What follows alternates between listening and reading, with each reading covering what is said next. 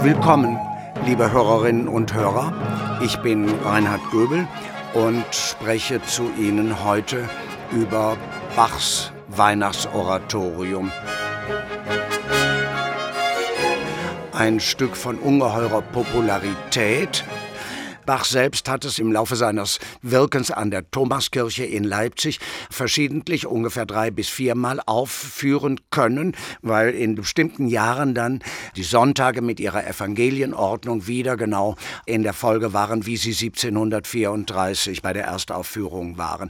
Aber man kann davon ausgehen, dass das Stück ungefähr 60, 80 Jahre nicht aufgeführt worden ist. Der Großteil der Stücke, und das machte lange Zeit das Problem für das Weihnachtsoratorium, Oratorium aus, ist aus weltlichen Huldigungskantaten herübergenommen und wurde neu textiert, wurde sozusagen parodiert. So nennt man das, wenn also auf eine bestehende Komposition ein neuer Text unterlegt wird. Nun, wir hören uns den Anfang einer weltlichen Musik von Johann Sebastian Bach an, und zwar der Kantate Tönet ihr Pauken.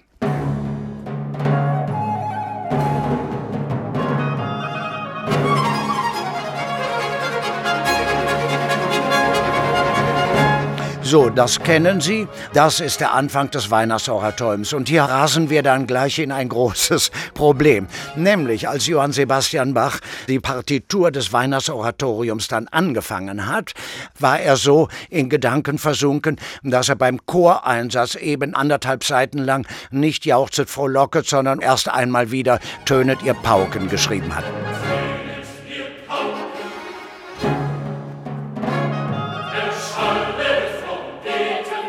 Also tönet ihr Pauken, erschallet Trompeten, klingende Saiten erfüllen die Luft. Das ist also ganz deutlich am Text entlang komponiert. Nämlich es fängt mit den Pauken an, dann kommen die Trompeten, dann sind zwar schon die Flöten da, die sagen auch, können wir auch ein bisschen mitmachen. Und dann kommen die klingenden Saiten mit ihrem mit ihrem Stoß vom Himmel.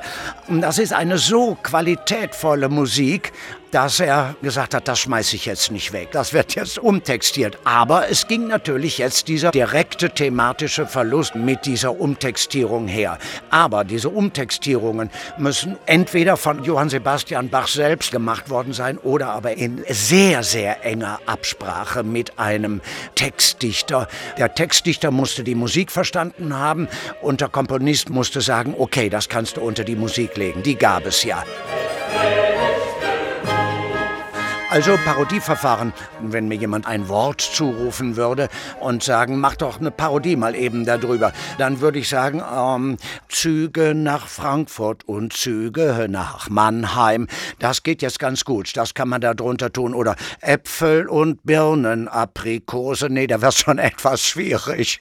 Also, Sie sehen daran, so ein Buzzword, das kann man relativ leicht unterbringen. Aber jetzt muss der Rest muss jetzt auch noch dazu passen lassen, nämlich Königin lebe, dies wünsche der Sachse. Der Sinn des neuen Textes muss erst einmal erfunden werden. Ne? Also heute würde man sagen, das wird eine stundenlange Skype-Sitzung oder ein stundenlanges Telefonat.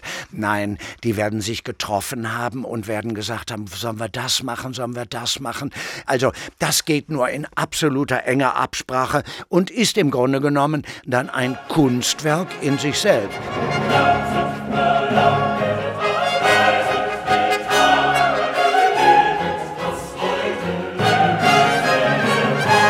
Was ja schon mal ganz wichtig ist, was wir festhalten wollen, bei allen sechs Teilen des Weihnachtsoratoriums griff er in vier Fällen auf präexistente Musik zurück.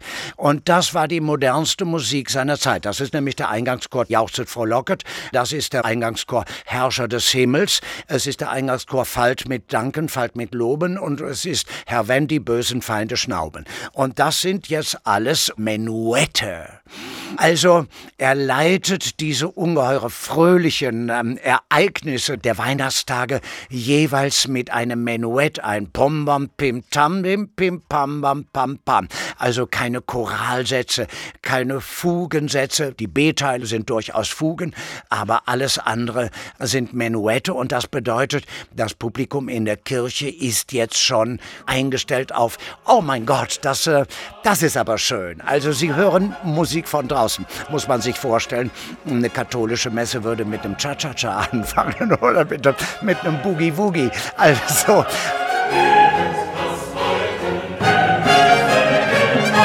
Moderner geht nicht, aber innerlich Johann Sebastian Bach so voll wie möglich. Die künstlerisch-kompositorischen Ereignisse lassen uns das Menuett kaum erkennen. Also er überhöht das Menuett durch die Qualität seiner Arbeit. Also das tönet ihr Pauken, erschallet Trompeten. Alle Streicher sind also durch zweieinhalb Oktaven die ersten Geigen runtergerutscht und spielen in Takt 9 unisono mit den zweiten und den Bratschen. Pam. Ja, das ist ein Paukenimitat. Und wir hören bei Tönet ihr Pauken, dass im zweiten Takt und im vierten Takt die Oboen und die Flöten, die nehmen sozusagen die Trompeten vorweg. Und da spielen sie in der Urfassung und in der Weihnachtsoratoriumsfassung spielen sie also er schärft die Dinge, er macht sie noch moderner. Das sieht man in der Zeit.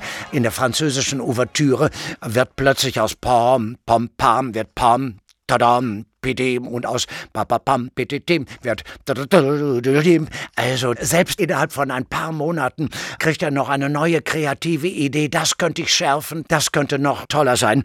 Also die Qualität der Arbeit, das ist alles also so grenzenlos grandios. Alles in allem also eine, eine bewundernswerte Arbeit.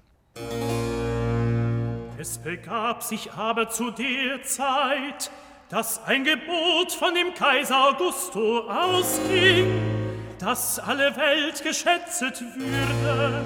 Alle sechs Kantaten werden geeinigt durch den Evangelisten, der den Evangelientext für die sechs Sonntage vorträgt und Johann Sebastian Bach interpoliert, also auch zur Selbstversicherung der lutherischen Gläubigen, Choräle in der Nummer 5, den Choral O Haupt voll Blut und Wunden. Der passt ja jetzt nun gar nicht hier rein, möchte man sagen, aber textiert, wie soll ich dich empfangen und wie begegne ich dir?